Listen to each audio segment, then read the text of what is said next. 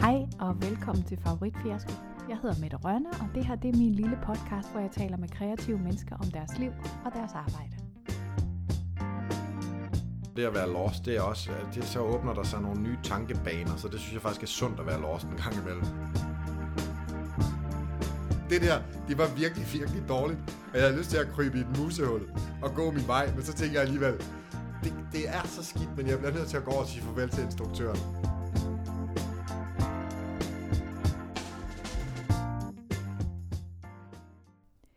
I den her episode, der taler jeg med skuespiller Anders Brink Madsen. Han er født i Roskilde og opvokset på Fyn og bor nu i Aarhus sammen med sin kone og sine to børn, hvoraf den ældste er på efterskole. Hans forældre tilførte begge to noget kunstnerisk til hans opvækst, fordi hans far var jazztrommeslager og hans mor var meget aktiv på Midtfyns Amatørscene. Det var også der, Anders debuterede som ung. Senere hen så ville han så være politimand, men gudskelov så trak teateret så meget i ham, at han vendte tilbage til scenen.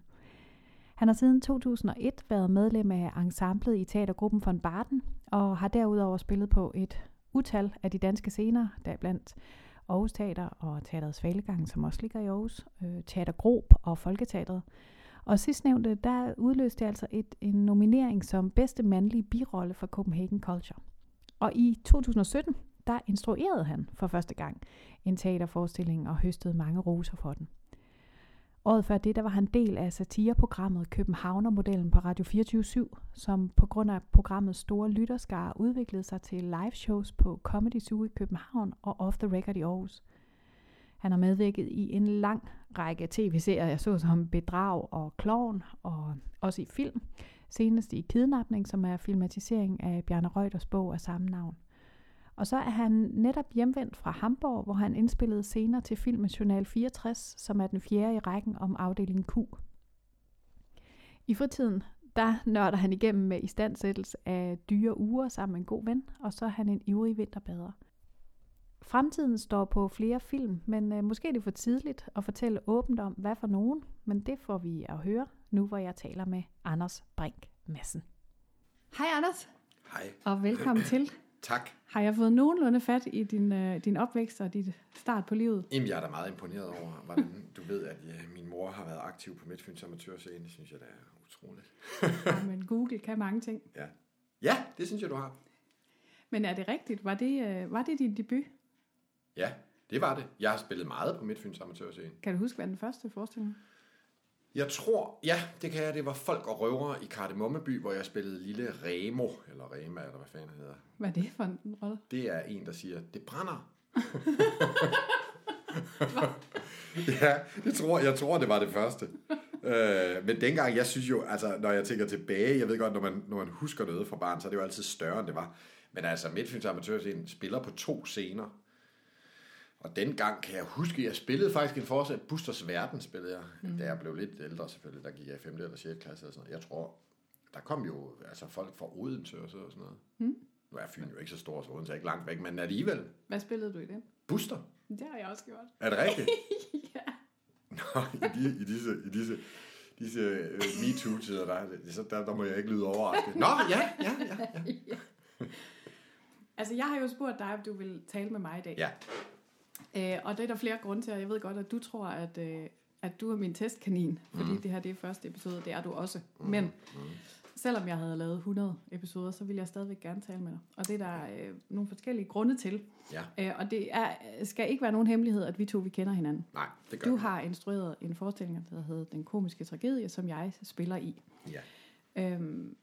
Men jeg har så prøvet at gå sådan tilbage og tænke, hvad tænkte jeg om dig, før jeg kendte dig? Ja. Noget af det, som jeg allerbedst kan huske, det er, at jeg hele tiden opfattede dig som en no bullshit skuespiller, som kaster sig meget frygtløst ind i projekter og ikke rigtig har noget filter på scenen. Nej, det er jeg da glad for, du siger. Ja.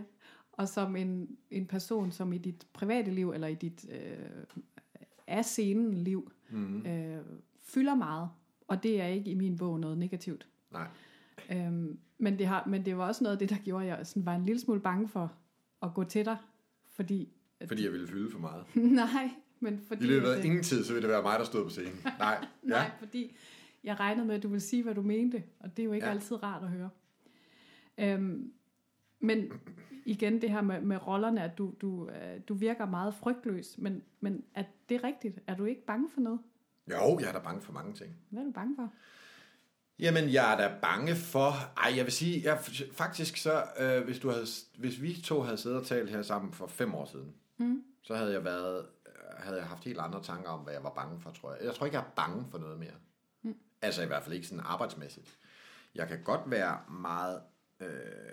jeg er altid, om ikke nervøs, så sådan spændt, når jeg går ind i et nyt projekt. Fordi jeg altid gerne vil lave verdens bedste projekt.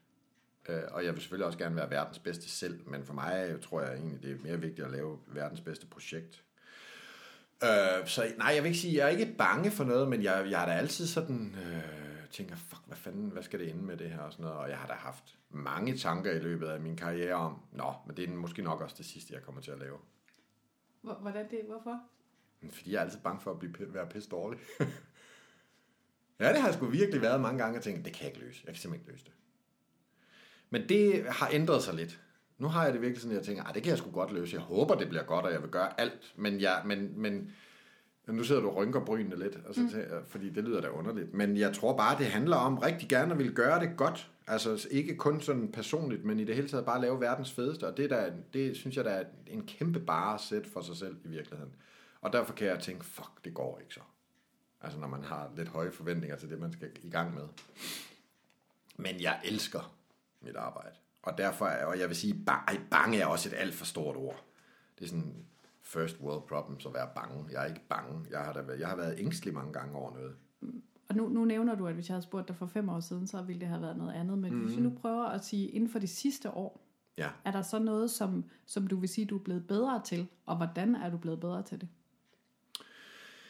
Jeg synes, at jeg er blevet bedre til, og nu tager jeg udgangspunkt i det, jeg laver rigtig meget lige for tiden, og jeg laver mere og mere film, og det har hele tiden været noget, jeg rigtig gerne ville lave meget mere af. At tro på mig selv.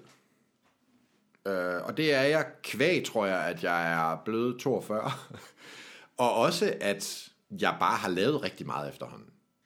Rigtig mange forskellige ting. Jeg har virkelig spillet meget teater, og har faktisk også været med i mange film og sådan noget efterhånden. Tidligere var det altid 1 eller 2 dage, jeg var med i et eller andet. Men inden for det sidste år, nu har jeg lige fået en rolle i en ny spillefilm, en stor rolle. Så inden for det sidste år det er så den 3. store rolle i en spillefilm. Og det giver bare noget hår på brystet, altså, og det giver mig noget selvtillid. Så det, jeg synes, jeg er blevet bedre til, det er ligesom at tro på, det her, det kan jeg kraftedeme godt. Jeg har lige for tiden, du fanger mig i disse måneder, det kan være, det er helt anderledes om et halvt år, men i disse måneder har jeg virkelig meget selvtillid på mit arbejde. Fedt. Ja, det er virkelig en fed fornemmelse. Ja. Det betyder ikke, at jeg læner mig tilbage og tænker, det skal jeg sgu nok gøre. Altså lige nu har jeg siddet, inden jeg kom her til dig, og gået i gang med at forberede mig til den film, jeg skal lave. Og det er et grundigt arbejde, for jeg vil virkelig gerne gøre det godt. Så det er ikke blevet en sovepude for mig, men jeg synes, at jeg har virkelig fået noget selvtillid. Hvad var det spørgsmål, inden jeg roder mig ud i? Ja, det var noget, du var blevet bedre til. Ja, det synes jeg, jeg er. Jeg er blevet virkelig bedre til at tro på, at det her, det skal fandme lykkes. Det skal sgu nok lykkes. Jeg har jo skaffet lytterspørgsmål. Og det er lidt sært, eftersom at det her det er første episode, men jeg har simpelthen skrevet rundt til nogle folk og spurgt, om de havde noget, de gerne ville spørge om. Og Jens Hylgaard, han spørger, hvad er teatrets stærkeste og svageste led, eller hvad er det bedste og det værste ved teater? Svageste led? Altså det jeg virkelig elsker ved at lave teater, det er, at man får lov... Altså for mig, jeg vil lige sige en ting. For mig, det at lave enten en film eller et teaterstykke eller noget, er virkelig et samarbejde. Og det elsker jeg helt vildt. Det, som jeg virkelig, virkelig godt kan lide ved teateret, det er, at man møder op, og så har man 6 til 7 uger til virkelig at gå i dybden. Dels med sin egen rolle, men også i hele den fortælling, man skal i gang med. Det synes jeg er. Og selvom jeg rigtig gerne vil og laver mere film, så vil jeg for alt i verden ikke undgå at spille teater. Og jeg tror, at man... Selvfølgelig bliver man en dygtig skuespiller af at lave masser af film, men der, hvor man virkelig kan få lov at komme ned i noget, det er altså, når man laver teater, og det elsker jeg. Det svageste ved at lave teater... Altså, jeg synes, og det lyder klynkeragtigt, fordi jeg føler mig meget privilegeret ved at få lov til det, men det er pisse hårdt. Jeg synes, det er hårdt at spille. Nu har jeg her i forår og efterår spillet en forestilling, som vi spillede med diverse forpremierer og sådan noget, 5-66 gange eller sådan noget, rundt på 6 forskellige teatre. Det synes jeg kraftedeme er hårdt. Altså, det er fysisk hårdt. Også fordi, og det tror jeg, der gælder for mange skuespillere, men når du selv siger det der med at kaste sig ind i noget uden filter, altså jeg kan ikke spille 80% på en scene. Og det gør bare, at det er hårdt at give 100 og nogle gange 120 på en scene hver evig eneste aften. Det synes jeg er virkelig hårdt, men til gengæld så er det også, det er også en del af det, og det er også fedt, for jeg kan godt lide at bruge mig selv, og jeg kan godt lide at være fuldstændig træt og smadret, altså ikke fysisk smadret, hvilket jeg desværre er kommet til mange gange, men det kan jeg virkelig godt lide, men det er også en hård del af det. Og så synes jeg, det er hårdt og kan være en del. Jeg har da lavet nogle forestillinger, som jeg ikke er enig i, hverken kunstnerisk eller udsagnsmæssigt. Jeg finder altid nogle punkter, så jeg kan holde ud og gå på scenen hver aften, men jeg synes, det kan være hårdt at spille en forestilling rigtig mange gange, når man ikke selv synes, det er en rigtig fed forestilling. Så er det fandme hårdt at gå op og forsvare den hver eneste aften. Jeg gør det med hud og hår, fordi ellers gider jeg ikke gå på arbejde. Men det synes jeg er hårdt. Og det er jo ikke altid, man er enig i det, man når frem til. Fordi for det første er der jo en instruktør, som er den ultimative rorfører, og så er der en masse andre holdninger, og det, så indgår man en masse kompromiser, og nogle gange så er kompromiserne tættere på ens egen smag, og ens egen stilling til, hvad man synes, den her forestilling, den skal fortælle og forklare, og hvad folk skal gå ud med. Og andre gange er man et godt stykke fra, og så synes jeg, det kan være rigtig hårdt at spille teater. Hvad så hvis vi prøver at se det en lille smule udefra, altså så vi ikke inden fra processen, men teaterets berettigelse i samfundet? Ja. Hvad så er det bedste ved teateret og det værste? Det allerbedste er, at det er rigtige mennesker. Forstået på den måde, at man kan jo blive utrolig rørt af film og tv og alt muligt andet, men det at komme ind og se nogle mennesker stå på en scene og ligesom, altså fordi jo mere... Nu skal jeg passe på, at det ikke bliver for langhåret, men jo mere vi kommer ud i sådan nogle tanker omkring teknologier og hvad man kan, og altså i Japan, der er det største koncertfænomen lige nu, er et hologram af en eller anden kunstigt lavet et eller andet, og det kan jeg da godt forstå, det er super inspirerende og spændende at se, og hold da kæft, det er vildt. Men jeg tror bare, at jo længere vi kommer væk fra det der, jo mere har vi som mennesker behov for rent faktisk nærmest at lugte dem, der står på scenen, og mærke deres angst, eller deres sorg, eller deres, hvad ved jeg. Det synes jeg er en kæmpe kvalitet med teateret, og rent faktisk er der jo mange teater, der oplever en opgang i billetsalget, og det tror jeg sgu er fordi, at vi som mennesker gerne vil have de der lidt større oplevelser, samtidig med at biografsalget falder af helvedes til. De sidste 4 år er det faldet 60%, tror jeg. Så er der sådan nogle enkelte baskere som Star Wars, der sælger helvedes til, men altså dansk film sælger jo slet ikke, som det har gjort en gang, og det betyder jo ikke, at dansk film ikke er godt, så kan man snakke om alle mulige smagsting, men det tror jeg er fordi, at altså tv-serier og Netflix-serier og alle de her ting, vi kan få rigtig mange fede oplevelser derhjemme. Altså engang der var tv-serier jo second hand, men i dag der findes der jo de fedeste serier, og der findes tusindvis af dem, som vi kan se på en 60-tommers fladskærm med surround sound, så vi kan få de der biografoplevelser. Det gør, at man mangler, at biograferne de mangler tal, men derfor stiger, tror jeg, salgstallet sådan overall på teateret, fordi vi vil fandme gerne have de større oplevelser, og at det så oven i købet er rigtige mennesker, der står lige foran en, det tror jeg. Og det er teaterets absolut store force. Så kan man sige, spørgsmålet var også, hvad er det værste ved teater? Jamen, det ved jeg sgu ikke, hvad det værste er. Jeg gider ikke sidde og være smagsdommer over noget, men jeg tænker, at nogle gange kan jeg godt tænke, det værste ved teateret er, at det er jo ikke det, jeg ved ikke, om det er dårligt, men jeg tror, mange har sådan en forventning om, også fordi det kan også være dyrt at gå i teateret, at så skal man gøre noget særligt ud af det. Man skal gerne ud og spise ind og alt sådan noget, hvilket er super fedt. Det er også en stor oplevelse.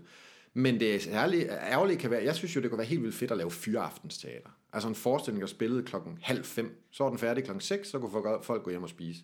Så man ligesom tager brødene af det der højtidelige. Ikke at der ikke også skal være store, flotte opsætninger, der spiller 19:30, og man kommer i en pæn skjorte. Det skal der også være plads til, men jeg synes godt, man kunne aflive noget af det der sådan lidt, for i hvert fald mange mennesker. Den der, nu skal vi i teatret i dag. Mm. Det synes jeg, det kunne jeg godt tænke mig. Og så synes jeg nogle gange, jeg elsker diversitet, og der skal være plads til alle former for teater. Men nogle gange synes jeg, fantasiløsheden, den kan være lidt stor en gang imellem. Altså, jeg er godt klar. Jamen, yes. Nu vil jeg tage noget, og det er, jeg hader folk, der udtaler sig om noget, de ikke har set. Men nu gør jeg det alligevel. Og jeg har ikke set det, og jeg vil sikkert blive grebet af det. Men nu for eksempel sådan noget som Skam. Det synes jeg er skidespændende at diskutere, hvorfor fanden man sætter det op som et teaterstykke. Altså, du har et format, altså en af verdens bedste ungdomsserier på norsk, og så vælger man at lave det som et teaterstykke. Jeg har ikke set den, så derfor er det faktisk beskæmmende, at jeg sidder og udtaler mig om det, fordi den har jo sådan set også fået gode anmeldelser. Og det har ikke noget at gøre med det kunstneriske, men hvor jeg bare tænker, hvorfor fanden skal man tage et format, der har været pissegodt på tv, og så lave det som teater? Det har jeg diskuteret med mange selvfølgelig, så siger de, det er en super fed måde at få unge mennesker i teateret på. Unge mennesker går ikke så meget i teater, så kan vi få lukket dem derind, og så kan det være, at de køber en billet til den næste forestilling. Det tror jeg så bare ikke på. Og samtidig så tænker jeg også, hvad fanden skal jeg, hvorfor skal jeg være dommer over det? Fordi for det første, som jeg sagt, så har jeg ikke set den, og for det andet, så er det da rigtigt, lad os da endelig få nogle unge mennesker i teater. Men jeg synes, det er fantasiløst på en eller anden måde, helt ærligt. Det gør jeg sgu. Hvad har du ændret eller gjort det sidste år for at fremme din karriere?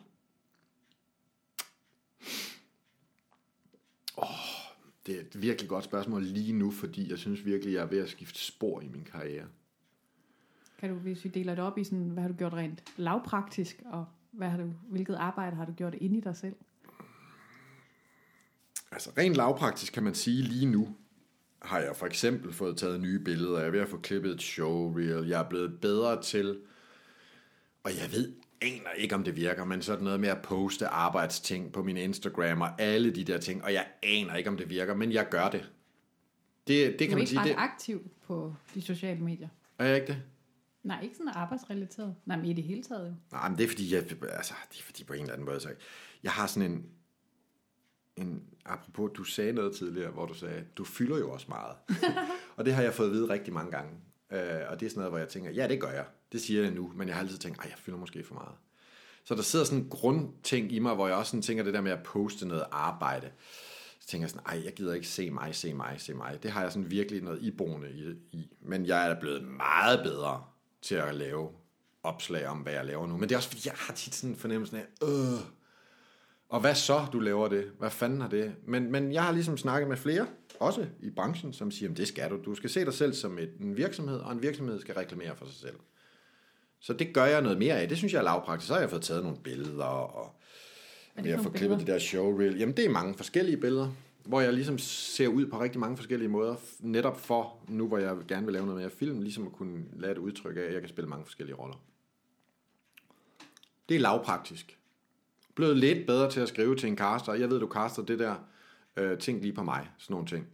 Det er blevet bedre til. Jeg synes stadigvæk, jeg bryder mig egentlig ikke om det, når jeg gør det, men det er nødvendigt. Også. Hvorfor kan du ikke lide det? Jamen, det er lidt det der. Det ved jeg. Jeg er sgu bare bange for at være sådan en, der er all over the place. Og det ved jeg godt, det er jeg overhovedet ikke, når jeg netop har den der. Der var også en, der sagde til mig på et tidspunkt, apropos det. En god kollega og ven, som sagde til mig, fordi jeg tror, jeg sagde for et års tid siden, nu vil jeg kræfte mig til at spille nogle flere hovedroller, så sagde hun, jamen så skal du også til at opføre dig som en hovedrolle. Hvad mente hun med det, tror du? Jamen det mente hun med, at det som jeg tror også, jeg startede med at sige før, for mig er sådan et godt stykke kunst, det er et kæmpestort samarbejde. Og det mener jeg stadigvæk, og det vil jeg aldrig gå på kompromis med, men nogle gange, hvis man gerne vil have de der store ting, og være bannerføreren for et teaterstykke eller en film, så skal man måske også være bedre til at sige, det vil jeg. Det er min. Det er min smag, det er min holdning, det her, det vil jeg. I stedet for at bruge for meget tid på at tale med nogle statister, fordi man synes, det var da ærgerligt, at de skulle stå derovre i hjørnet. Altså, sådan noget. Og hvad kan man så sige, så spurgte du også, hvad gør du sådan indeni, for ligesom at, det kan godt lyde lidt holistisk, men jeg tror også bare, jeg har sådan ændret min tankegang til at sige, det vil jeg det her, og så har jeg sendt nogle energier ud i universet omkring, jeg vil kraftede med noget mere af det her film for eksempel, eller jeg vil nogle federe, nogle større projekter. Det har jeg sendt lidt ud i universet, så kan man sige, om man tror på det eller ej, men det i hvert fald gør, når man beslutter sig for at sende det ud i universet, det ændrer jo også en tankegang ind i sig selv.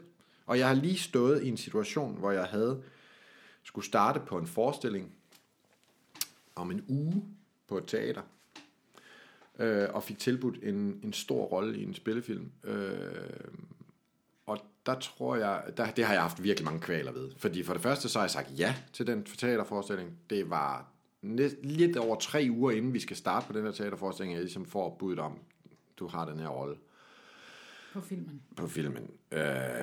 Og det alt kvigede sig i mig for at skulle kontakte teateret og sige, det her, det vil jeg rigtig gerne. Men det gjorde jeg, og det tror jeg blandt andet, jeg gjorde, fordi jeg ligesom har haft den der ændring inde i mig selv og sige, det vil jeg kraftedeme med det her, så må det koste, hvad det vil. Og det vil sige, eller koste, hvad det vil, fordi jeg sagde ikke til teateret, jeg kommer ikke. Jeg havde et ønske og sagde, det her, det vil jeg rigtig, rigtig gerne. Og så var de kraftedeme så cool, at de bare sagde, det skal du da. Selvfølgelig, det finder vi en løsning på, selvfølgelig skal du det. Så det var al den mavepine, jeg havde, den var unødvendig. Er du sådan en, der bekymrer dig meget? Nej, det synes jeg faktisk ikke, jeg er. Men der er ting, der går i oprør i mit system, fordi jeg er meget loyal.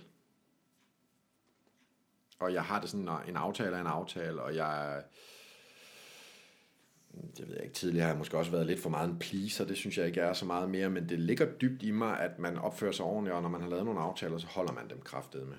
Så lige præcis den der situation, ja, den bekymrede mig helt sindssygt, også fordi det er et teater, jeg har spillet rigtig meget på, og det er et teater, som jeg holder rigtig meget af, og jeg elsker at spille der, så angsten for at brænde nogle broer og alt muligt andet var der, så det bekymrede jeg mig meget om, men nej, ellers er jeg sgu ikke en, der går rundt og bekymrer mig. Jeg kan have mange tanker, jeg tænker sindssygt mange tanker, men jeg synes ikke, jeg er grundbekymret. Nej. Den her podcast, Den hedder Favoritfiasko. Ja. Du sidder faktisk med podcastens lille skilt lige nu. Ja. Så jeg vil godt tænke mig at høre, om du har en favoritfiasko. Og der tænker jeg altså både på, du ved, den slags fiasko, som man tror er en fiasko, lige i første år. Det første øjekast og viser sig at være noget andet. Ja. Eller en oplevelse, hvor alt gik galt. Den slags fiasko. Ja. Det er også lidt... Jeg har en favoritfiasko, som er noget af det bedste, jeg nogensinde har været med i, som jeg tænkte, det her alt går galt. Og jeg græd hele tiden, mens vi lavede det. Ej, det lyder så totalt. Kort fortalt. Så er det en forestilling, jeg skulle lave med von Barton. Det er 5-6 år siden. En forestilling, der hedder Lidt opklaring, som handler om en helt enkelt var den jo ikke, men en episode i Musakala i Afghanistan, hvor nogle danske soldater, de var under belejring i 96 dage, eller 8, nu kan jeg ikke huske tallet mere, men en sådan helt enkeltstående episode.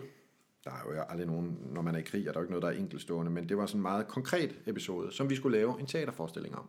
Skrevet af Henrik Vestergaard, som er en del af von Barton, og som også har en militær karriere selv.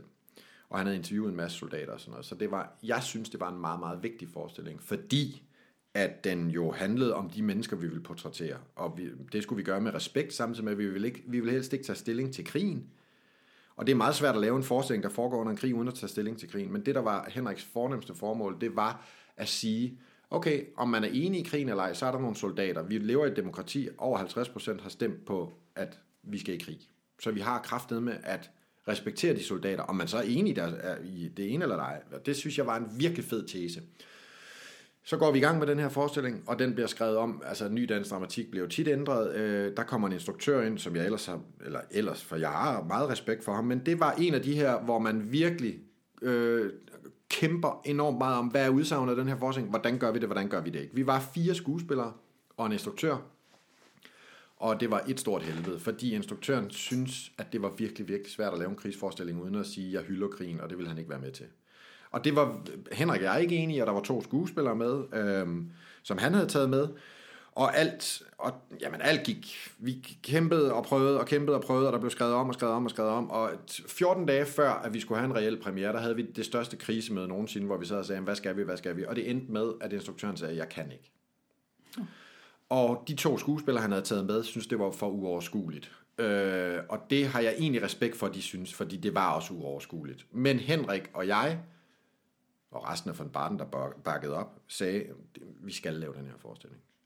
Og så lagde Henrik også hjem på hans arbejdsværelse, og så skrev han i 3 dage, og jeg lå bare og læste tekster, og jeg fik så en større rolle, fik hovedrollen, fordi jeg er hurtig til at lave tekst, og jeg fik monologer og alt muligt, og så lavede vi den på 11 dage.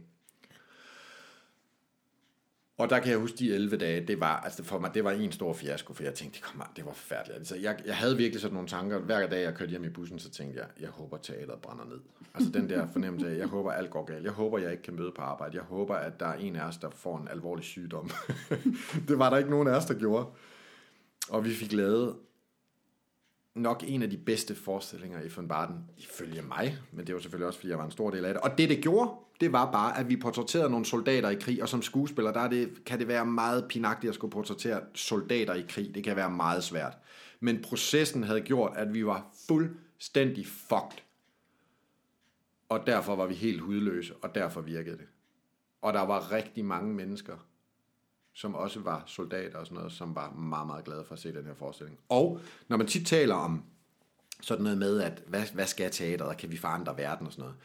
Vi fik mange tilkendegivelser af alle mulige soldater, mange der havde været i Afghanistan. Der var en, der kom til os og sagde efter en forestilling, hvis min ven og hans familie havde set den her forestilling, så havde han ikke begået selvmord i dag. Oj. Ja, og det lyder, men det var, der tænkte jeg, okay. Fordi det, han mente med det, var, at hvis hans familie havde set den her, og forstod, hvad det vil sige at være i krig, så ville verden have set anderledes ud for ham. Og så tænkte jeg, altså det er jo selvfølgelig også nogle historier, der er med til at gøre, at man tænker, fuck det, okay, vi har kraftedeme med at gjort et eller andet. Og så var der sådan en personlig anerkendelse. Vi fik en mail fra chefen fra Livgarden, der skrev til os bagefter, at han havde, jeg ved ikke, om han skrev frygtet, men han havde, jo, måske frygtede at komme ind og se 4 skuespillere, der legede soldater. Men at han så 4 soldater, der fortalte en historie. Og der tænkte jeg, yes, fuck yeah. Det var mere sådan en personlig ros på en eller anden måde. Det var en fiasko, som er en favorit. Som ikke var en fiasko. Som ikke blev til en fiasko. Men det var en fiasko rigtig langt hen ad vejen. Godt. Nu skal vi høre noget mere om processen. Din arbejdsproces. Ja. Og jeg har spurgt nogle af dine kolleger, som du har arbejdet, du skal ikke være bange, som du har arbejdet sammen med enten en gang eller flere gange, ja, om de havde noget at sige om dig, om de, hvad de godt kunne lide ved dig, hvad de oplevede med at arbejde med dig, også om der var noget, der irriterede dem. Ja. Det er sjovt, om jeg skal arbejde videre med nogle af dem. Ja. Holger Østergaard, som også er skuespiller. Jeg elsker Holger. Han siger om dig i et arbejdsrum og i en proces, der siger han, han har et meget fint blik for arbejdet på teatret, for at analysere det, han ser, og kunne sætte ord på, hvad han synes virker og ikke virker i en forestilling.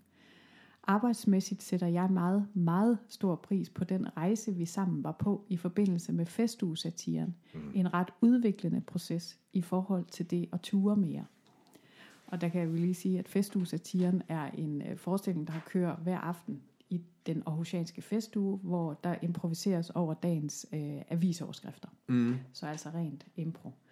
Men var det også sådan for dig, at du var på en rejse om at ture mere i den proces der? Helt vildt. Altså først vil jeg lige sige, jeg gengælder så meget Holgers ord. Jeg kan virkelig, virkelig godt lide at arbejde sammen med Holger, fordi det, han siger om mig, synes jeg i virkeligheden er det, jeg vil sige om ham. Nå, altså Festusatiren var Holger satte faktisk ord på det på et tidspunkt. Jeg tror ikke selv, jeg ville have, altså han sagde det simpelthen så fint. Han sagde på et tidspunkt, hvor vi stod med et eller andet projekt, hvor han sagde, nå ja, men vi har jo lavet Festusatirer, så hvad kan gå galt? Forstået på den måde, at Festusatirer, jeg tror, vi har lavet det 3-4 år eller sådan noget, hvor vi hver aften står, og ved jo ikke en skid, men improviserer længerevarende scener og historier over aktuelle nyheder. Det er jo et satireformat, så selvfølgelig er der masser af sjov, men vores hovedpointe var hele tiden, at det skal også være rigtige mennesker, det skal være en historie. Og det, som jeg synes har været en rejse for mig, og det har Holger sat så meget ord på, det er det der med at stå med absolut ingenting på en scene foran 120 mennesker, og så alligevel skulle, en ting er at underholde dem, men det var jo ikke teatersportsdiscipliner, fordi når du har en teatersportsdisciplin, så kan man altid grine lidt af, at den ene laver stemmer for den anden. Rigtig godt teatersport, det har så hele den dimension, netop at det også bliver til en historie. Men det der med at stå med ingenting, og skulle gøre det hver evig eneste aften, i øvrigt sammen med en kendt gæst, som ligesom også skulle trække nogle billetter til, Så der også var, udover at der jo altid er en joker i improvisationsteater, det er, hvad fanden gør vi? Og det andet er, så står man oven i købet også med et menneske, som man slet ikke kender, måske, eller i hvert fald ikke kender i impro-sammenhæng. Så det har virkelig været en udviklende rejse, og jeg tror faktisk, at noget af den selvtillid, som jeg startede med at tale om, at den kommer faktisk også af det. At stå der, det var 2 gange 45 minutter, hvor man ligesom skal levere et ordentligt stykke arbejde. Det har fandme været vildt fedt, og nu har vi ikke gjort det her sidste år, og jeg ved ikke, om der er planer om at gøre det igen, men det vil jeg virkelig gerne igen, for jeg synes, ja, det er faktisk en rejse. Hvordan afgør du, hvad du skal sige ja, og hvad du skal sige nej til af projekter? Har du en særlig måde at beslutte dig? Ja, min bankkonto. Nej, jamen jeg vil sige, jeg som udgangspunkt, så de mange ting, jeg er blevet tilbudt de sidste år, har været sådan set rigtig fede på projekter. Så er der nogle af dem, der er fede på papiret, så bliver det måske ikke helt. Men jeg synes, jeg har heldigvis, altså jeg føler mig rigtig privilegeret, for jeg har fandme fået lov at lave mange spændende ting. Og sammen med nogle rigtig gode mennesker. Siger du ikke nej til noget? Jo, det gør jeg. Men det tror jeg faktisk tit hænger mere sammen, hvor er det henne? Hvad for teater er det på og sådan noget. Og det behøver jeg ikke at navngive, men nogen synes jeg måske har en lidt anden profil end nogle andre, og synes jeg måske også kunstnerisk har et højere niveau end andre. Så jo, det gør jeg engang. Jo, det gør jeg. Og den beslutning, det er så på baggrund af de ting, du siger, eller det går du efter mavefornemmelse, eller? Ej, det er meget, om jeg synes, det sted står for en vis kunstnerisk niveau. Og så laver jeg jo en stort set kun ny dansk dramatik. Og der er det meget svært at beslutte sig for inden om, fordi som regel, hvis jeg bliver spurgt til en teaterforestilling, så er det jo et halvt til et helt år ude i fremtiden, og så er der måske kun et pitch på, hvad forestillingen handler om. Så kan jeg tænke, okay, hvem er det, der skriver det? Hvem er det, der... Så kan det være sådan nogle ting. Men jeg har også arbejdet med projekter med nogle virkelig dygtige dramatikere, og så synes jeg, det er noget lort, der er kommet. Så det er rigtig meget med, hvor er det henne? Det synes jeg. Hvad så, når du skal begynde på en ny rolle? Mm. Hvordan begynder du sådan igen helt lavpraktisk? Du får et manuskript. Mm. Hvad gør du så? Så læser jeg det. Mange gange. De første gange, så læser jeg hele manuskriptet. En del gange. Læser det igen og igen. For ligesom at få historien ind under huden. Fordi jeg tror, det er jo lidt ligesom, når man skal ind i sådan et univers, så er det lidt ligesom sådan en erindring. Jo flere gange du har været i det, eller tænkt på det, eller noget, jo, så åbner der sig endnu flere døre. Og det er ikke sådan, at jeg sidder og tænker på, hvad kan jeg få ud af det lige nu? Hvad skal jeg have ud af det lige nu? Det gør jeg måske lidt senere. Men i starten, der læser jeg det bare rigtig mange gange, fordi jeg har sådan en fornemmelse af, at hvis jeg virkelig kommer ind i det, så vokser det ind i hovedet på mig, så kommer der alle mulige facetter af en historie.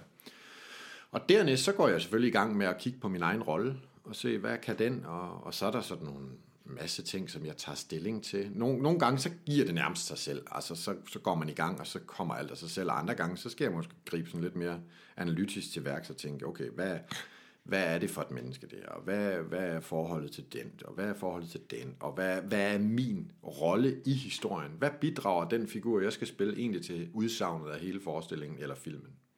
Hvad er det for nogle teknikker, du bruger? Fordi du har jo ikke som sådan en formel skuespilleruddannelse. Nej, men det er jo måske også derfor, jeg ved ikke, om jeg bruger nogle teknikker. Jeg tror bare, jeg har opbygget mit eget sådan... Jeg synes, en af de vigtigste ting, det er i virkeligheden at være grundig. Altså, det er at gøre sådan noget, som at læse et manuskript mange gange. Eller at gøre... Altså, for mig handler det virkelig om at komme ind i det.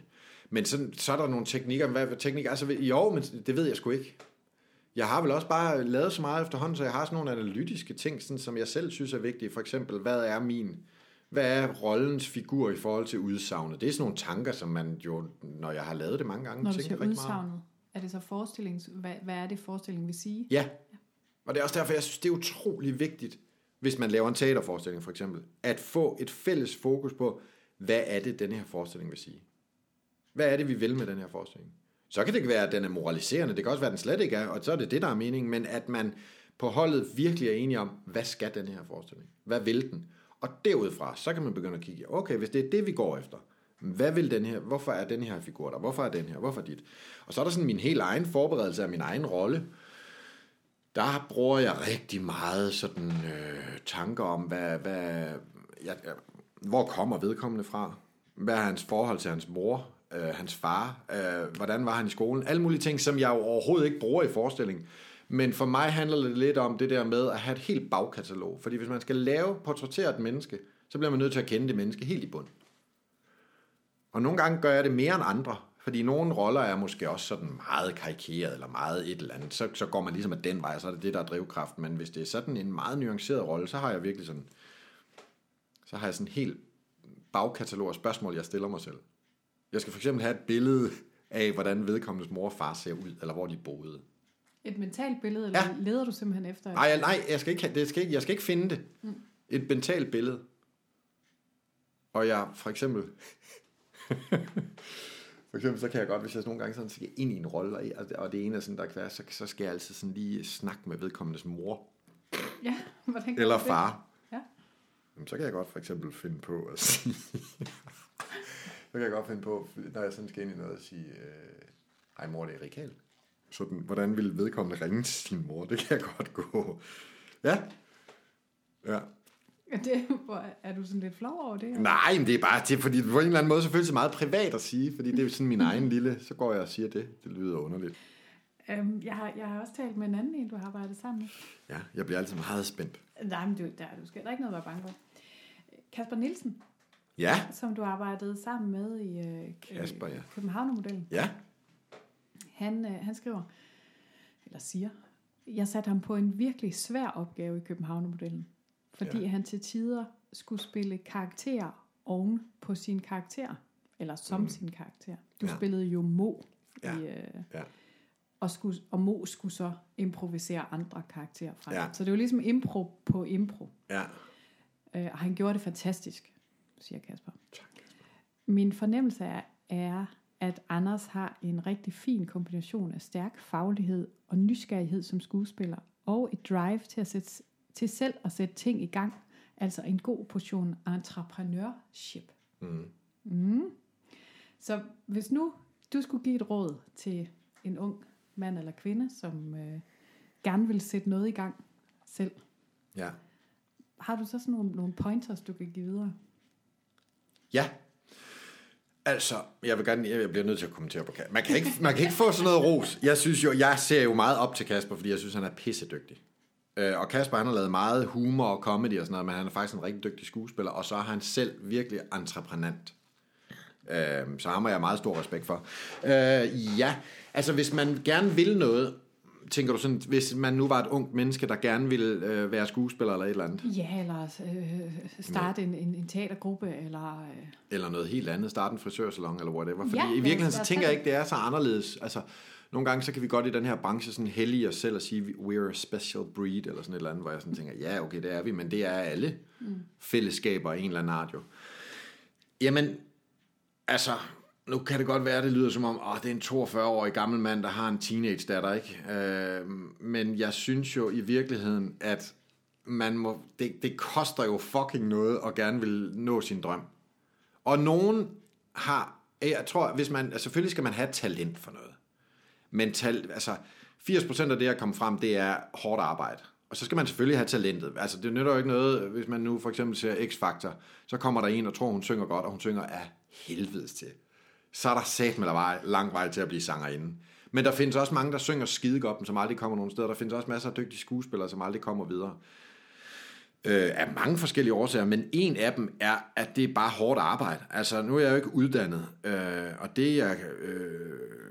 jeg er ikke ked af, at jeg ikke er det. Jeg gad godt være uddannet, men jeg er også glad for, at jeg ikke er på en og samme tid, fordi...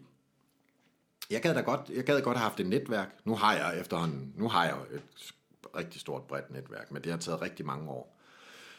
Og den anden er, der er sådan nogle grundlæggende teknikker, eller sådan det at dykke ned i klassiker og sådan noget, det har jeg jo aldrig lært.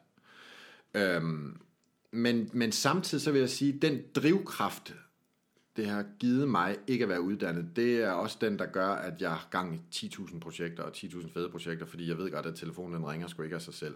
Det gør den heller ikke, når man er uddannet. Men jeg kunne forestille mig, og kender i hvert fald nogen, som også har det sådan, nu har jeg i hvert fald fået et blåstempel, eller nu har jeg et netværk. Og det er bare rigtig hårdt arbejde. Der har jeg jo så været så heldig, at, og det er det, jeg vil sige, eller fortælle med mit svar, at jeg stødte jo ind i Frederik og Henrik og Morten, som er en del af von Barton. De er von Barton, og jeg er en del af von Barton.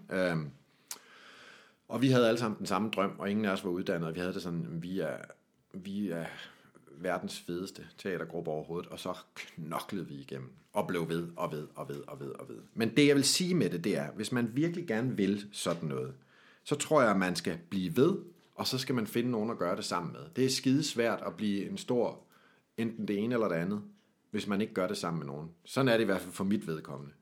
Og jeg tror da, altså von Barton skylder jeg alt, forstået på den måde, at det er årsagen til, at jeg spiller på mange forskellige teater i dag også, fordi det der med at komme som uddannet og ryge ind på, så skal du være meget heldig at få en eller anden stor rolle i en tv-serie og bryde igennem på den måde. Men jeg er jo egentlig gået teatervejen først, og det er fandme ned med svært, hvis man ikke har et netværk. Men vi startede og sagde, vi laver verdens fedeste teater, og alt andet noget lort. Det var vores drivkraft de første 4-5 år. Så på et tidspunkt, så kiggede vi hinanden i øjnene og sagde, måske skulle vi ændre vores energi til at sige, der er meget, der er fedt, vi er også fede. Men det var en super fed drivkraft. Og den har vi dyrket sammen og er kommet rigtig langt med, hver især os. Og så tror jeg bare, det er hårdt arbejde, og det skal man vide, det er. Men hvis man vil det meget nok, så tror jeg da også, man er klar. Altså, jeg arbejdede som handicaphjælper 10 år ved siden af, jeg spillede teater. Nu var jeg så heldig at være ved en, der hedder Dan, som jeg var sindssygt glad for at være ved, og vi svingede godt, så derfor så var det også nemmere at have et arbejde ved siden af, når man er glad for det arbejde ved siden af. Men det havde jeg i 10 år ved siden af. En af de ting, som du har lavet sammen med von Barton, ja. Slænget, eller i hvert fald nogen fra von Barton, ja. Det er en film, der hedder Det perfekte kup. Ja. Og du var faktisk lidt inde på det lige før, fordi du snakkede om en person, der hedder Rikael, ja. Som er din rolle i den film. Og sagde jeg det? Sagde jeg noget om Rikael? Ja, du sagde, du snakkede med, det var da du snakkede om at tale med din karakteres forældre. Nå. Anders Ingemann, ja. Et spørgsmål til dig. Ja. Jeg vil gerne høre om Det perfekte kup. Hvordan var det at lave den, og hvad synes du om filmen i dag? Og så slutter han af med at skrive, Rikael, og så et lille hjerte. Jamen, jeg synes jo, det var pisse fedt at lave den. Vi lavede en kortfilm i 2000, som hed Kuppet, der handler om 4 mennesker, der sidder i en bil. Og det der, det var egentlig fortsættelse. Det var de samme figurer. Frederik Meldal Nørgaard, som også er en del af von Barton, ham og Dennis Petersen, som instruerede den, det er ligesom deres projekt. Altså, Frederik er også meget dygtig og meget entreprenant. Så det var ligesom, altså Frederik og Dennis er hovedkræfterne bag den film. Og så kan man sige, når vi kender hinanden så godt, så bakker vi hinanden rigtig meget op, men Frederik var virkelig ankermand ved den der, ikke? Og har instrueret flere film i dag, jeg skriver og sådan noget. Den Kidnapning, du nævnte, som jeg var med i, er jeg med i, fordi jeg er en dygtig skuespiller, men også fordi, at Frederik og jeg har en historie, og Frederik ville rigtig gerne have, at jeg skulle spille faren, så det der med at have de der samarbejder. Men hvad synes jeg? Jeg synes, det var skide sjovt at lave, fordi det er jo 10 år siden, vi lavede den film. Og det var en absolut low budget på ingenting. Altså, den fik en lille smule støtte fra Vestdansk Filmpulje, tror jeg. Nordisk Film skød, 700.000 i den. Jeg kan ikke huske tallene, det er også lige meget. Og så blev den lavet på ingen tid. Men vi knoklede røven ud af bukserne. Frederik knoklede røven ud af bukserne. Det gjorde Dennis også. Og så fik vi den lavet. Og jeg synes, når jeg ser den i dag, at den stinker langt væk af at være rigtig billigt produceret. Men jeg synes stadigvæk, at ideen er pissegod. Og jeg gad godt, at vi havde haft penge til at lave den sådan rigtig godt.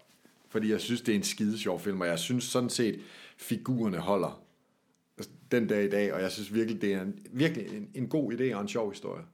Det kan være, I skal lave den som forestilling så. Så vi bliver i Skam.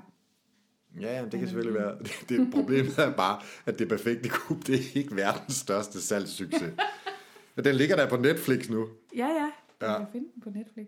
Hvad gør du, hvis folk ikke kan lide det, du laver?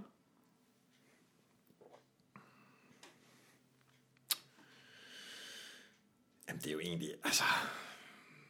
det er jo, nu lever vi jo i pæne Danmark, så medmindre man siger et eller andet politisk eller grov over for nogen, så er der jo som regel ikke rigtig nogen, der siger noget om, hvis det ikke er så godt det, man laver. Så kan man få en anmeldelse, der er knap så god. Men anmelder er jo som regel, så siger de bare ikke så meget om en. Og så har jeg det sådan, det kommer også lidt an på, hvis folk ikke kan lide det. Hvis de synes, jeg stinker som skuespiller, så det synes jeg selvfølgelig ikke, det er særlig fedt. Altså som sagt, som i udgangspunkt er at lave verdens fedeste forestilling, og jeg selv gerne vil være virkelig god, så er det da ikke særlig fedt, hvis folk siger, hold kæft, det er dårligt arbejde. Men det får man jo sjældent at vide. Jeg har da nogle gange lavet noget, hvor jeg tænker, det var så ikke måske så godt arbejde, men så ved jeg det godt selv, og det er der jo ikke nogen, der går og siger. Går det på din selvopfattelse? Nej. Eller er det din professionelle? Nej, det hænger meget sammen for mig, så selvfølgelig gør det på en eller anden måde, men ej, jeg vil sige det på den her måde. Jeg vil rigtig gerne være en pissedygtig skuespiller, og jeg er ærgeret over, når jeg ikke kan leve op til at være en pissedygtig skuespiller. Det kan jeg godt blive, og det kan jeg godt gå mig rigtig meget på, men jeg føler mig ikke som et dårligere menneske. Hvornår er det sidste gang, du har haft den oplevelse af, at du ikke har kunne gøre det, du gerne ville?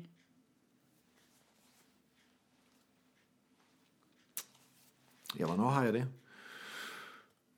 Jeg synes...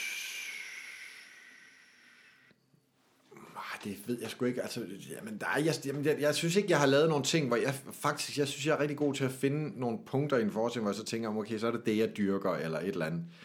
Men jeg kan da godt, som jeg også sagde før, at lave nogle forestillinger, hvor jeg ikke sådan er helt tilfreds. Og det er jo også svært at udfolde sig selv, og udfolde det, man gerne vil, og være en pissefed skuespiller, hvis man grundlæggende ikke sådan er helt tosset med den forestilling, man laver.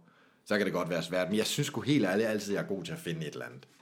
Som jeg tænker, okay, så er det, og så prøver jeg noget af.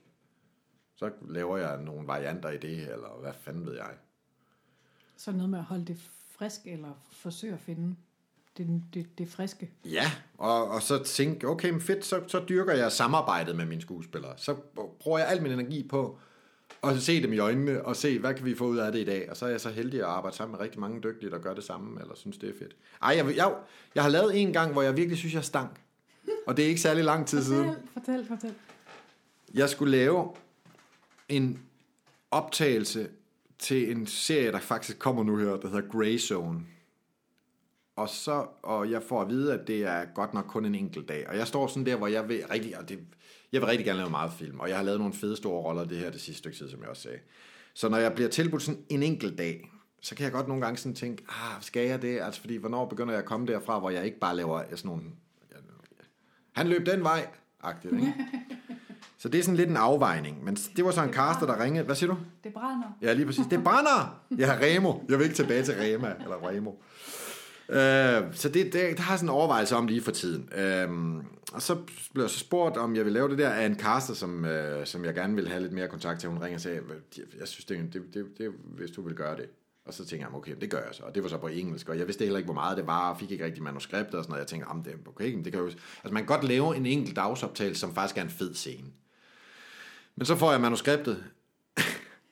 And it's not. Altså, jeg har en replik i starten af en lang scene, og den replik er egentlig sådan en funktionsreplik. Hvad er en funktionsreplik? Det er sådan en, der enten sender hovedrollen den ene eller den anden vej, som for eksempel, det brænder! Eller, han løb den vej. Men det er jo, nu havde jeg jo sagt ja, og selvfølgelig okay, og fint nok, og sådan noget. Så kommer jeg til det, og sådan noget, og det er så et kæmpe setup. Altså, det er 140 statister inde på Nationalmuseet, og jeg skal stå i sådan en gruppe af mennesker, hvor hovedpersonen ligesom har en lille kort samtale, og så går hun så videre. Og det er sådan en lang scene med et kamera, der følger hende, så den var måske 3-4 minutter, den her scene hver gang. Og så står jeg sammen med de her statister, og jeg har meget stor respekt for statister, fordi det er fandme hårdt arbejde at stå en hel dag og skulle gøre ingenting. Men nogle af dem er også a special kind of breed. Det er virkelig nogle lidt særlige mennesker, som også godt synes, det kan være spændende at stå sammen med nogle store skuespillere og sådan noget. Det synes jeg, der er fedt. Men der tror jeg, altså dels, så synes jeg virkelig ikke, det var fedt. Altså fordi jeg tænkte, ej, det her, det er jeg altså videre end det her, uden på nogen måde at være... hovski-snorski eller noget som helst, men det gider altså bare ikke mere. Jeg gider ikke stå og have funktionsreplikker, og det er også bedre end det, helt ærligt. Og så står jeg sammen med de her statister, som bevares for skide søde og sjove, men jeg står sammen med dem, og så resten af de her 4 minutter, som scenen varer efter jeg har leveret min replik, der skal vi stå og mime. Og nogle statister mimer mere end andre. Og så står jeg. Og det her take, det tog vi rigtig mange gange, fordi det var den her lange kameratur. Og på et eller andet tidspunkt, da jeg har stået og altså overmimet rigtig længe, der kan jeg simpelthen ikke rigtig være i det mere. Og dels så tænker jeg, at jeg har virkelig ikke lyst til at være her. Og samtidig så tror jeg sgu også, at jeg falder lidt i min egen forfængelighed, hvor jeg bare sådan der, det her, det er bare ambient this. Så hver gang vi tager den, og der er de her 140 mennesker, og du ved, det er sådan en lidt særlig stemning, altså jo mere, så lige pludselig kan jeg ikke huske min replik. Jeg har en på engelsk, og den lød, nu skal jeg huske, den lød.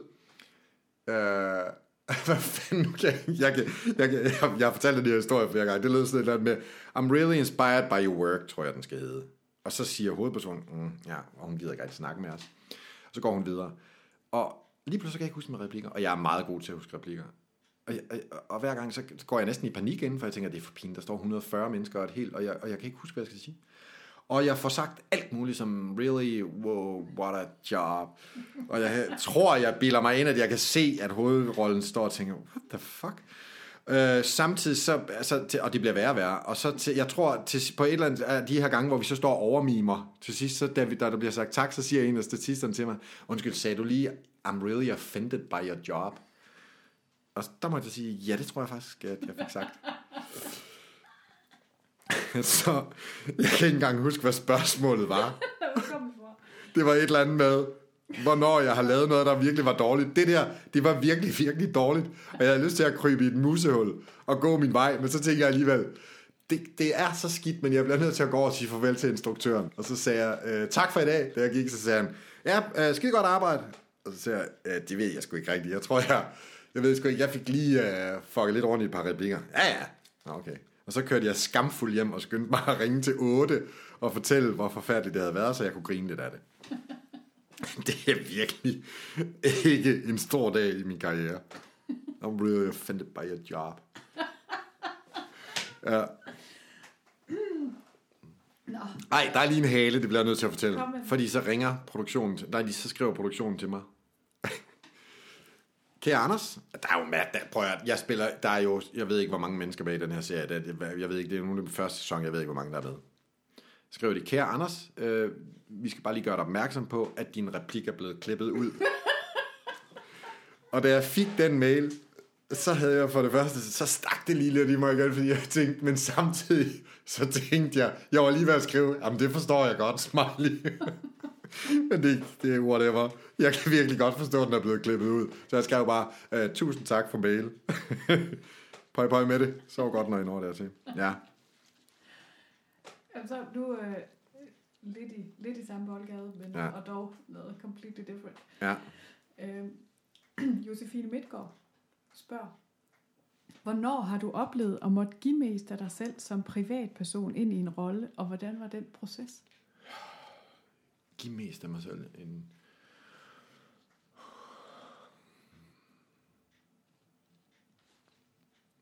Jamen, det ved jeg. Jeg synes sgu virkelig altid, jeg giver rigtig meget af mig selv. Og samtidig er jeg egentlig også et åbent menneske, så det er ikke sådan, selvfølgelig har jeg mit eget liv og min egen, om ikke hemmeligheder, så i hvert fald mine egne tanker om ting. Jeg synes, jeg giver ret meget af mig selv hver gang. Det er klart, så er der nogle roller, der ligger tættere på en selv end andre. Hvornår fanden? Det synes jeg virkelig er et svært spørgsmål at svare på. Nu har jeg spillet en forestilling, som jeg nævnte før her. Den sidste, jeg har spillet, som var den, der spillede på 6 forskellige teater, hvor jeg spiller en håndboldtræner fra Randers. Sådan en ret karikeret og energifyldt rolle. Det er klart. Selvfølgelig er der altid noget af mig selv i, fordi jeg finder altid nogle sider, jeg kan gøre et eller andet med, men det er måske ikke så meget af mig selv.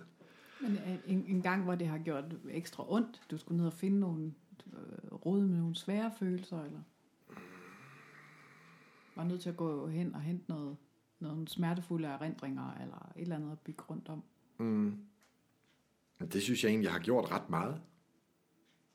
Jeg synes, også selv når jeg spiller sådan karikerede roller, så skal jeg synes jo, både humor og godt drama kommer altid af et smertepunkt. Altså selv ting, der er skide sjov, kommer altid af et smertepunkt. Så det der med at finde noget inde i sig selv, der kan gøre ondt, det bruger jeg rigtig meget. Og det kan være ting om fra mine børn, eller fra min far, der er død, eller et eller andet. Altså, det gør mig ikke noget at bruge, det kan jeg rigtig godt. Altså, jeg synes i virkeligheden, det er der, hvor jeg bedst kan lide at arbejde. Det er, når jeg virkelig får det brugt. Så det gør jeg egentlig ret ofte, synes jeg. Altså, jeg vil gerne kunne nævne en eller anden forskning, hvor jeg siger, der gjorde jeg det rigtig meget, eller en film, hvor jeg siger, der gjorde jeg det rigtig meget. Men jeg kan ikke lige komme på det. Det kan være, det kommer senere. Ja, men jeg kan rigtig godt lide at bruge rigtig meget af mig selv. Ellers så synes jeg, det faktisk det er lidt uinteressant. Nu for eksempel den film, jeg skal lave her, der hedder De Frivillige, hvor jeg skal spille en fængselsbetjent. Det er en fængselsbetjent, så, som jeg læser det og forbereder mig på lige nu, er sådan en, i virkeligheden en lidt sølle og meget usikkert menneske, der puster sig selv en lille smule op, og som egentlig også bliver mobbet lidt af de andre kolleger og sådan noget. Men så handler det om at finde den der usikkerhed i mig selv, altså at tænke, de steder, hvor jeg sådan synes, fuck, det er svært lige at være i den her sammenhæng, eller et eller andet, ikke? Og så, det kan jeg rigtig godt lide, ellers så synes jeg ikke, det er interessant. Hvis vi nu ser på en typisk arbejdsdag, hvordan ser den så ud? Hvis vi tager de første 2 timer af en arbejdsdag, altså når man ligesom er kommet hjemmefra, eller hvor du nu arbejder. Det er helt vildt, fordi jeg er jo freelancer, så min arbejdsdag ser jo sindssygt forskellig ud. Hvis jeg er på et teater, så er det jo tit fra 10 eller 12, og så går man jo i gang med prøver. Men ellers hvis... lad os så tage udgangspunkt i, at jeg er i gang med en forestilling, så bruger jeg tit... Så træner jeg måske inden, fordi... Hvad er det for noget træning? Det er egentlig bare fysisk træning og rygøvelser og alle mulige ting. Altså dels fordi, at jeg skal passe på mig selv, fordi jeg er kommet til skade mange gange. og så er det også fordi, når man står på en scene, det er rigtig fysisk hårdt faktisk. Så man bliver nødt til at være i rigtig god form. Hvis man gerne vil lave det, jeg laver, jeg vil gerne kunne spille alt, så skal jeg også være i god fysisk form. Og så, hvis det nu for eksempel er prøve på et teater, så vil jeg typisk drikke en kop kaffe og forberede mig at læse nogle replikker. Inden dagens prøver. Hvis det for eksempel er en periode, nu kan jeg jo tage udgangspunkt i den periode, jeg er lige nu, for nu starter jeg jo ikke på en forestilling, man skal forberede mig til en film, så er det jo selvfølgelig noget af det samme træner eller et eller andet, og så sidder jeg nu for eksempel, inden jeg kom her, har jeg været nede på mit kontor og siddet og kigge på, begyndt lige at lave en sceneoversigt over de der scener, jeg skal lave i filmen, og tænke, okay, hvad... Apropos det, jeg nævnte før, hvor han henne her, og hvordan og hvorledes. Sådan noget kan det være. Og så har jeg jo gang i 10.000 projekter på én gang, og det bliver man også nødt til, når man er freelancer. Og så det er rigtig mange forskellige ting. Så skal jeg lige tage stilling til det, eller... Når man er freelancer, så er man sin egen arbejdsgiver, og det er det, jeg hader allermest. Altså det der med, at kalendere skal passe sammen, og så skal jeg spørge den ene, og så skal jeg spørge den anden, og... Fordi når det er mange, så er det jo også bare sådan 2 dage hister her, og altså det synes jeg er pisseirriterende. Men det er en del af det. Og når, som jeg sagde før, det der med, at så har jeg taget billeder, og så er der en hjemmeside, og altså, der er rigtig mange ting hele tiden, og lige nu har jeg været i, lige her efter Hamburg, har jeg været i København og lavet en dummy til en spillefilm, som jeg er i gang med en kollega, som vi har skrevet på, og så er det jo sådan noget med, okay, hvornår passer klippetiderne der, og hvornår skal vi det ene og det andet, og altså, ja, det er bare sindssygt mange ting, men jeg har en rutine med, at det arbejde, jeg gerne vil lave, det vil jeg gerne lave i løbet af dagen. Også fordi jeg har 2 børn og sådan noget, så derfor vil jeg gerne, sådan når arbejdsdagen slutter, i hvert fald når jeg er hjemme, for jeg er jo rigtig meget, både i København og sådan noget, ikke? Men så når jeg er hjemme, så vil jeg rigtig gerne have, at min arbejdsdag slutter, så jeg kan være sammen med min søn, for eksempel. Nu går vi tilbage til Holger Østergaard, din kollega, som har noget at sige om dig som person. Som person, hun er kød. Holger Østergaard, han er også skuespiller. Ja. Han siger om dig... Ja. Anders har en utrolig evne til at blive venner med rigtig mange. Og han elsker fysisk kontakt. Også i sådan en grad, som nogle gange overrasker folk og kolleger. Han er et kæmpemæssigt legebarn, som måske nogle gange nærmer sig diagnostisering. Ja. Er det rigtigt? Ja, det tror jeg. Ja, det er det jo, fordi det får jeg jo at vide hele tiden, det der.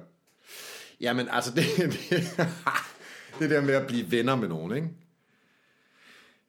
Jeg for det første, så har jeg rigtig mange gode venner. Jeg har også rigtig mange venner, som tror jeg, hvor nogle af dem i hvert fald, synes jeg er deres bedste ven. Og det har jeg det rigtig godt med. Men jeg har mange rigtig gode venner, men det tror jeg er fordi, at jeg gider ikke at være sammen med mennesker, hvor det ikke betyder noget. Altså, og jeg er også meget nysgerrig. Så når jeg er sammen med nogen, Men mindre de ikke siger mig en skid, så er jeg selvfølgelig bare høfligt sammen med dem. Men dem, jeg bruger tid sammen med, så er jeg meget nysgerrig, og så har jeg lyst til at vide alt om dem, og snakke med dem, også om mine egne ting og sådan noget. Så derfor så tror jeg ret hurtigt med mange mennesker, at jeg kommer ret tæt på dem. Men det synes jeg bare er dejligt. Og så siger jeg, så er jeg meget fysisk. Ja, det er jeg faktisk. Altså, jeg tror, min intimsfære, den er ikke sådan... Den er lidt mindre end mange andre menneskers. Altså, jeg har ikke noget mod at være tæt på mennesker, og så tror jeg også bare, jeg har et behov for ligesom at... Altså, apropos det der med, at jeg gerne vil lære dem at kende eller et eller andet, så har jeg også lyst til at, hvad fanden ved jeg, røre ved dem. Altså, det lyder sådan helt... men disse mytiske... Ja, lige præcis. Ja. Jeg kan bare godt lide at være tæt på andre mennesker, der interesserer mig. Ja. Og så siger han, jeg er diagnostiseret, men det tror jeg, fordi jeg har en voldsom energi. Og jeg bliver meget hurtigt rastløs, på godt og ondt. Altså, når jeg siger på godt, så er det fordi, at det er jo også en kæmpe drivkraft, og det der med at have gang i 10.000 projekter og sådan noget, det synes jeg er super fedt, og det vil jeg ikke undvære. Men jeg kan også godt hurtigt, altså, jeg kan nogle gange godt have svært ved at falde til ro i længere tid ad gangen. Jeg kan godt falde til ro, men jeg kan også hurtigt komme til at kede mig. Og det kan godt være, det synes jeg, der er lidt irriterende nogle gange. Har der været nogle situationer, hvor det sådan har været en hemsko, eller hvor det er gået ind og ødelagt noget, din restløshed? Nej, men jeg tror godt, nogle gange, så kan det gå lidt stærkt. Altså, også for andre mennesker, eller sådan, det tror jeg ikke, jeg tror egentlig, arbejdsmæssigt er det sådan rimelig grundigt, men også, jamen, privat kan jeg sgu godt komme til at kede mig lidt nogle gange, altså. I sammenhængen, hvor der ikke sådan ligesom, der sker noget og sådan noget, det er lidt ligesom at løbe med på en energi, fordi nogle gange er den ikke altid sund at være, det er ikke altid sundt at være rastløs, fordi man faktisk heller ikke giver sig tid til, hverken for sig selv eller sin omgivelser, lige at sige, wow, nu tager vi det stille og roligt, fordi man skal passe, altså at bruge energi giver også energi, men samtidig skal man sgu også passe på sin energi og sin kreativitet og sådan, fordi den er ikke uudtømmelig. Hvad så, når du skal have tanket den op? Hvor går du hen og får gjort det? Eller hvordan gør du? Jeg holder sådan set rigtig meget af at være sammen med min familie, og den giver mig energi. Og så tror jeg... Altså, jeg bruger usandsynligt mange timer i DSB-tog, fordi jeg jo arbejder rigtig meget i København. Og der tror jeg faktisk, jeg får tanket en del energi op. Sådan både til eftertanke, men også få lavet noget arbejde i ro og mag og... Ja. Jeg tror, det er første gang, jeg har hørt nogen, der sådan taler om DSB som et dejligt sted at være. Ja, men ved du hvad? Jamen, det er det jo egentlig heller ikke. Det er det egentlig heller ikke, men fordi at jeg arbejder så meget i København, så har jeg besluttet, jeg kunne vælge at sige, fuck, hvor er det latterligt at skulle bruge 2,5 timer på at komme på arbejde. Og tit så har jeg jo meget arbejde derovre, så er jeg derovre flere dage ad gangen, men jeg har besluttet mig for at sige, det gider jeg. Hvis jeg er irriteret over det, så er det et fucking helvede, og det har jeg besluttet mig for, det gider jeg ikke. Så jeg har besluttet mig for, at det kan jeg lide, og det kan jeg nu. Og har I nogensinde overvejet at flytte til København? Ja, det har vi overvejet mange gange.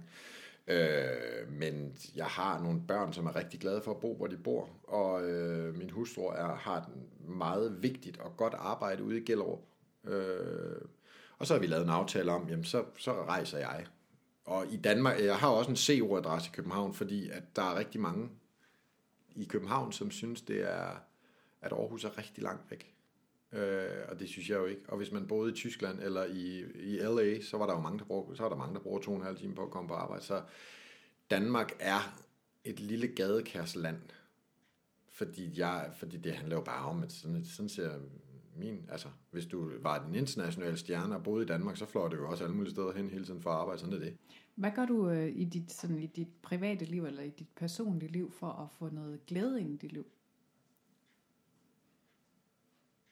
Jeg bruger, når det er muligt, tid på at være sammen med min familie. Og så har vi det... Så jeg tror... For at få noget glæde ind i, jeg tror, jeg er egentlig for udgangspunktet et rigtig glad menneske, så vi griner rigtig meget. Laver rigtig meget pjat, både med mine børn og med min hustru, og så bruger vi tid på at være sammen, og ikke altid have 10.000 projekter. apropos mit arbejdsliv, men samtidig på et tidspunkt, altså når man er familie i dag, altså vi har jo venner rundt omkring i Danmark. Altså jeg synes, der er stor forskel på at være familie i dag, og så familie som da jeg var dreng. Forstået på den måde, at mange af mine forældres venner, det var dem, der boede lige rundt omkring. Og vi drog sgu ikke til alle mulige steder, eller weekendophold, eller dels det havde vi heller ikke penge til, men den der kalender, altså den var ikke fyldt, som den er i dag. Og så har vi haft, nogle børn, som er forskellige årsager, også har brug for det en gang imellem. Og så jeg synes, vi har været skide gode til bare at sige, men det kan vi ikke. Fordi så hænger verden ikke sammen for vores børn, eller os som familie. Så jeg synes, og det at bringe glæde ind i mit privatliv og familie, det er også at trække stikket en gang imellem. Og så på den private linje, altså helt for mig selv, så bruger jeg rigtig meget tid med mine venner. Altså jeg har også, mange af mine venner er jo også nogen, der laver alle mulige forskellige ting, så jeg har også tid til at sidde og drikke kaffe i halvanden time en tirsdag formiddag sammen med en god ven. Og det er jeg virkelig glad for. Fordi når jeg tænker på nogle af mine andre venner, som arbejder fra 8 til 16.30 hver dag, som også har en familie, så har de ikke de der glæder. Så ved jeg godt, så er jeg rigtig meget væk på andre tidspunkter, så der er jo ikke noget, der er fordelagtigt i forhold til noget andet, men jeg synes, det er helt vildt fedt at have en lang, dyb samtale med en kammerat tirsdag formiddag med en kop kaffe nede på havnen en forårsdag. Det er jeg virkelig glad for. Jeg har jo oplevet dig som ven, og hvordan du nogle gange kan tage dine venner lidt i nakken. Mm. Ja. Hvor du simpelthen har kaldt mig ud, hvor du har sat spot på nogle vanetanker, jeg havde, eller noget, du ikke synes var så konstruktivt. Mm. Er det en del af din måde at være ven på? Det er lige at sørge for, at man ikke ligger alt for behageligt. Det er ikke et udgangspunkt, jeg har overhovedet. Altså, men jeg tror bare, det der, jeg sagde med før, med at være sammen med nogle mennesker, som betyder noget for mig, som jeg er interesseret i, og som jeg gider snakke med. Så derfor så har jeg da også... Altså, grundlæggende vil jeg sige, jeg synes, man blander sig alt for meget i hinandens liv. For ikke at være interesseret, men det der med at være dommer over, hvordan nogen skal leve sit liv. Jeg synes, som udgangspunkt, så er der altid en årsag til, at folk gør, som de gør. Og jeg har altid... Dels er det iboende i mig, og den anden side er det, jeg gør mig virkelig umage med at tænke... Folk, de gør det så godt, som de kan. Så det der med at være... Jeg tror helt seriøst aldrig, jeg har været skuffet over en ven, for eksempel. Fordi jeg, som udgangspunkt, så har jeg det sådan, mine venner, det er nogen, som jeg holder rigtig meget af, og de holder også af mig. Og hvis de gør noget, som jeg synes, nej, det var da underligt, så er der en årsag til det. De gør det jo ikke, fordi de synes, jeg er åndssvag, eller hvad ved jeg. Jeg mindre, det er selvfølgelig jeg. Så det der med at være efter, altså når du siger, så kan man lige blive sagt, men jeg, når jeg indgår i nogle relationer, så gider jeg ikke bare sidde og sige, så nogle gange, så kan jeg da godt stille nogle spørgsmål og sige, okay, hvorfor gør du egentlig det? Og det handler ikke om, at jeg siger, at det er forkert. Der kan være, der er nogle andre, der siger noget andet, men som udgangspunkt, så tror jeg sgu aldrig, jeg siger noget til mine venner eller bekendte eller kolleger og siger, det er da ikke rigtigt, eller det er da forkert, medmindre det selvfølgelig er noget helt moralsk forkasteligt, men som udgangspunkt, så tror jeg på, at folk gør det bedst, de kan, men jeg vil da have retten til at stille spørgsmål til, hvorfor? Jamen, Kasper Nielsen, din kollega, han har noget at sige her. Hvad siger han så? Han siger, han er et meget empatisk menneske, der ikke er bange for at give af sig selv. Jeg tror, hans karma-regnskab har det ret godt. Hold da op, det var et flot ord. Ja, det er et flot ord. Ja. Men nogle gange, så kan alting jo ikke være godt. Nej. Og, hvad gør du, når du er lost? Når du ikke ved, hvad du vil? Ikke ved, hvad du skal? Så er det der, du vinterbader? Nu står der, altså du sagde, jeg var en ivrig vinterbader. No. Det vil jeg virkelig gerne være. Jeg er også medlem og bader også. Men jeg gad godt være meget mere ivrig. Hvad gør jeg, hvis jeg er lost? Altså for det første, så har jeg egentlig ikke noget imod en gang imellem at være lost. Det skal selvfølgelig ikke vare alt for længe, men jeg tror, det at være lost, det er også, det så åbner der sig nogle nye tankebaner. Så det synes jeg faktisk er sundt at være lost en gang imellem. Men jeg kan selvfølgelig ikke lide at være det alt for længe, fordi jeg er også sådan lidt et balancemenneske. Jeg vil rigtig gerne have, at der er god energi og alt sådan noget andet, men jeg tror, jeg er blevet bedre til at acceptere, at noget er lost en gang imellem, og sige, okay, det kan faktisk bringe mig et andet sted hen. Men ellers så gør jeg det, at så ringer jeg til en ven. Nå, fordi, altså apropos det der med at være interesseret i andre og sådan noget, og give noget af sig selv, så føler jeg mig ret tæt på ret mange mennesker, så hvis jeg virkelig er lost, medmindre det er noget, jeg deler også ret mange ting med min hustru i forhold til, både sådan karriere ting, men også, hvad fanden gør jeg her, og hun er et meget ordentligt menneske, min hustru. Så derfor vender jeg også nogle ting med, hvad fanden gør jeg her, og hvis det sådan er menneskelige ting, og ellers så, det kan også være karrieremæssige ting, så ringer jeg til nogle mennesker, som, for jeg føler mig tæt på ret mange, så jeg kan sagtens ringe og sige, hvad fanden gør jeg? Altså jeg er virkelig, virkelig ikke bange for at vise sårbarhed. Hvilket jeg også synes som regel, når jeg oplever det ved andre mennesker, at det er en total styrke for mig at turde vise sårbarhed. Fordi at turde vise, hvor fanden man er utryg, det betyder også, at man ved, hvor man er tryg henne. Altså i stedet for at gå rundt og sige, jamen jeg har styr på det, og så kan man mærke, gud, du dig. Altså jeg vil hellere have nogen, der siger, at jeg har slet ikke styr på. Og sådan er det også i samme arbejdssammenhæng. Jeg har helt klart mest respekt for de mennesker, som siger, hvad fanden gør vi lige med det der? Det ved jeg sgu simpelthen ikke. Så det gør jeg også, når jeg er lost. Så ringer jeg til nogen og siger, jeg er lost. Hvad fanden gør jeg? Hvad så? Nogle gange kan det jo, må det ikke være helt nemt at få karrieren og privatlivet til sådan at harmonere, i og med at du er meget væk og arbejder på dumme tidspunkter i forhold til at have børn. Ja. Men har du sådan nogle særlige måder, du har fundet ud af at strukturere det på? Nogle særlige aftaler eller modeller eller... Nej, altså jeg vil sige, jeg har jo en utrolig overbærende kone, som i den grad selvfølgelig har synes, det har været sindssygt hårdt at stå med to børn, når jeg har været 3 måneder i København. Så tak for det. Det vil jeg sige, der er virkelig lang line, og så synes jeg, at det er virkelig en stor del af det. Og det andet er, at jamen, det er jo mit arbejde. Altså, hvis det nu var, fordi jeg var væk torsdag, fredag og lørdag for at drikke bajer hele tiden, så nu kan man sige, det kan man meget hurtigt kombinere, når man spiller teater med nogen, man godt kan lide, og skal have en øl efter forestillingen. Så det, på den måde får jeg også stillet de ting. Men så er det jo mit arbejde, og så har jeg ved at sige, nu har jeg de sidste par år haft rigtig travlt. Men det fede er jo, at jeg i perioder også sagtens kan være sammen med min søn fra 1:00, hvis det er det.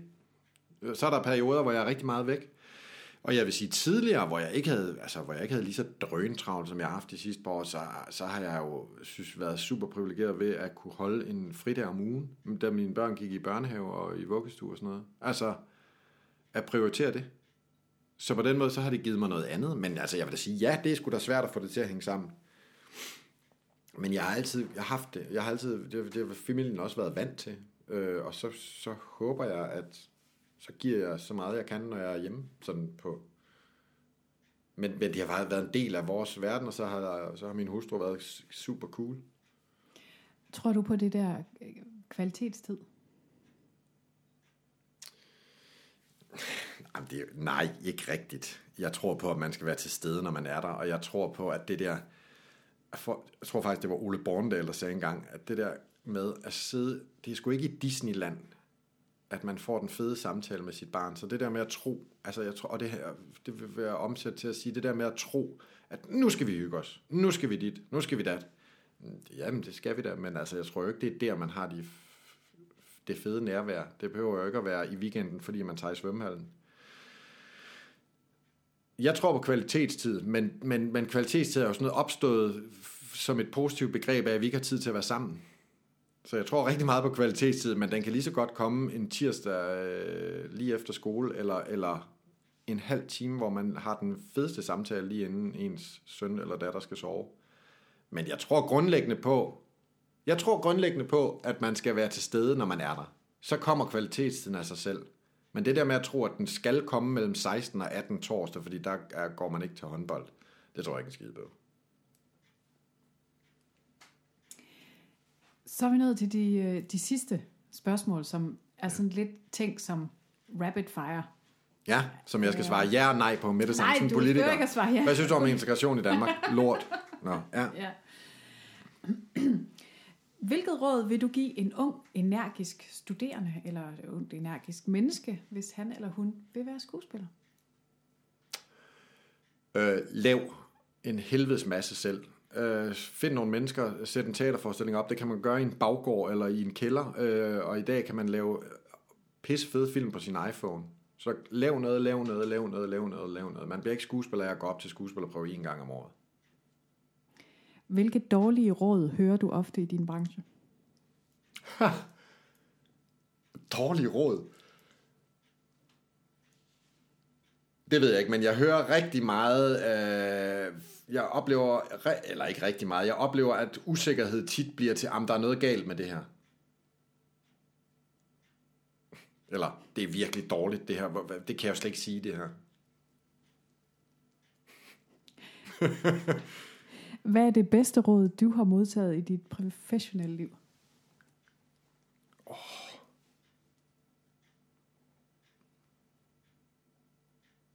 Det ved jeg sgu ikke. Men jeg kan... Nej, det er ikke det bedste råd, men det nyeste råd, som jeg virkelig har taget til mig, det var faktisk, da jeg lavede Kidnapning med Frederik. Og du ved, det var sådan en god stor rolle, og den der sådan... At bære det på sine skuldre, der siger Frederik til mig... Slip skuldrene, mand. Det er ikke dig, der skal løse det. Også apropos det, jeg taler tit med samarbejde, og nu skal vi sådan, du ved, det der... It's not your job, buddy. Bare gør stille og roligt, hvad der er dit. Og det var virkelig et godt råd, som jeg kan mærke, at det har jeg taget med. Det er de sidste mange ting, jeg har lavet. Hvad er så det bedste råd, du har modtaget i dit private liv?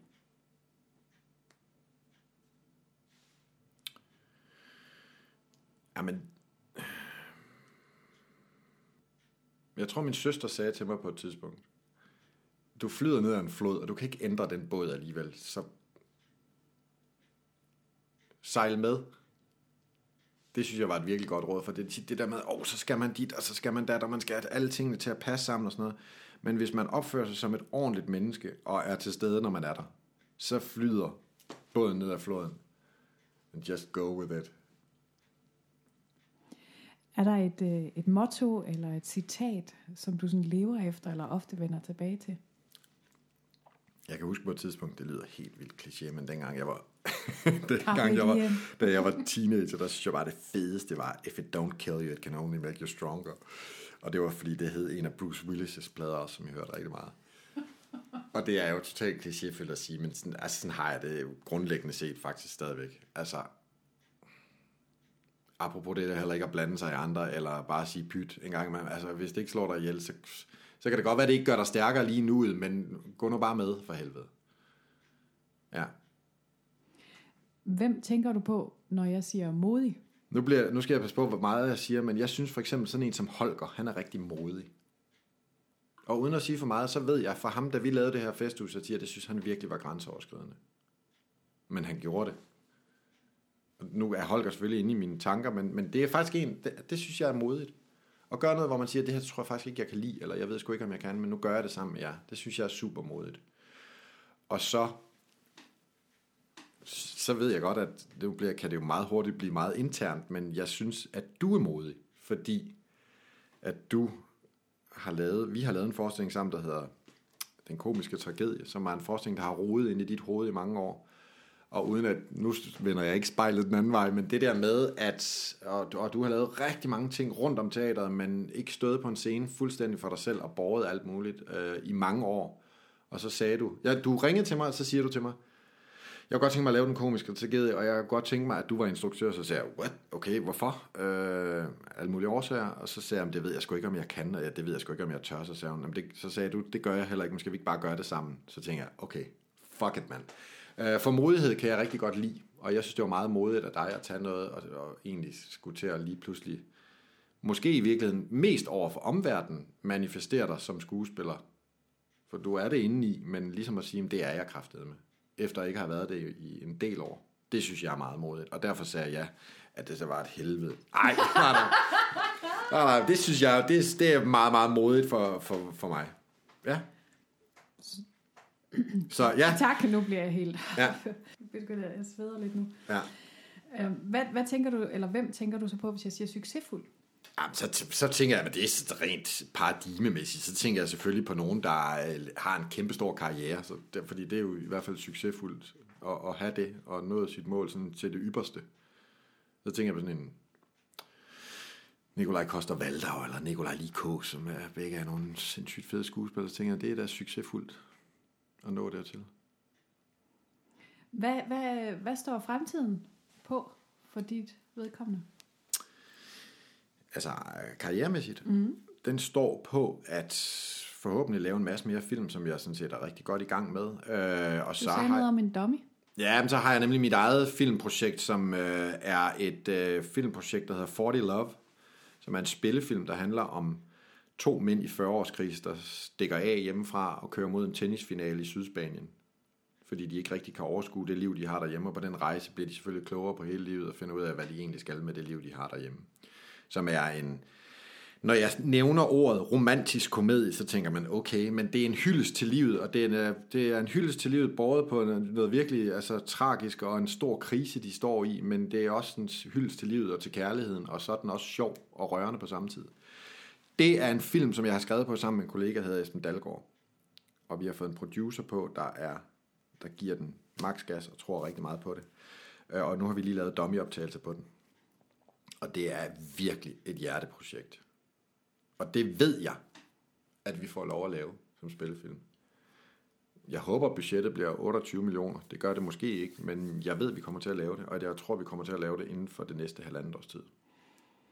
Held og lykke. Tak. Og tak, fordi du ville komme herind. Hvis nu dem, der sidder og lytter, godt kunne tænke sig at vide noget mere om dig, eller følge med i, hvad du laver, hvor du spiller og sådan noget, hvor kan man så finde dig? Sådan, jamen, det gør jeg jo ikke. Det siger du jo. Jeg er jo ikke aktiv på de sociale medier. Det er jo allerede det, og så krumper det sig allerede i mig igen. Det skal jeg jo vende mig til.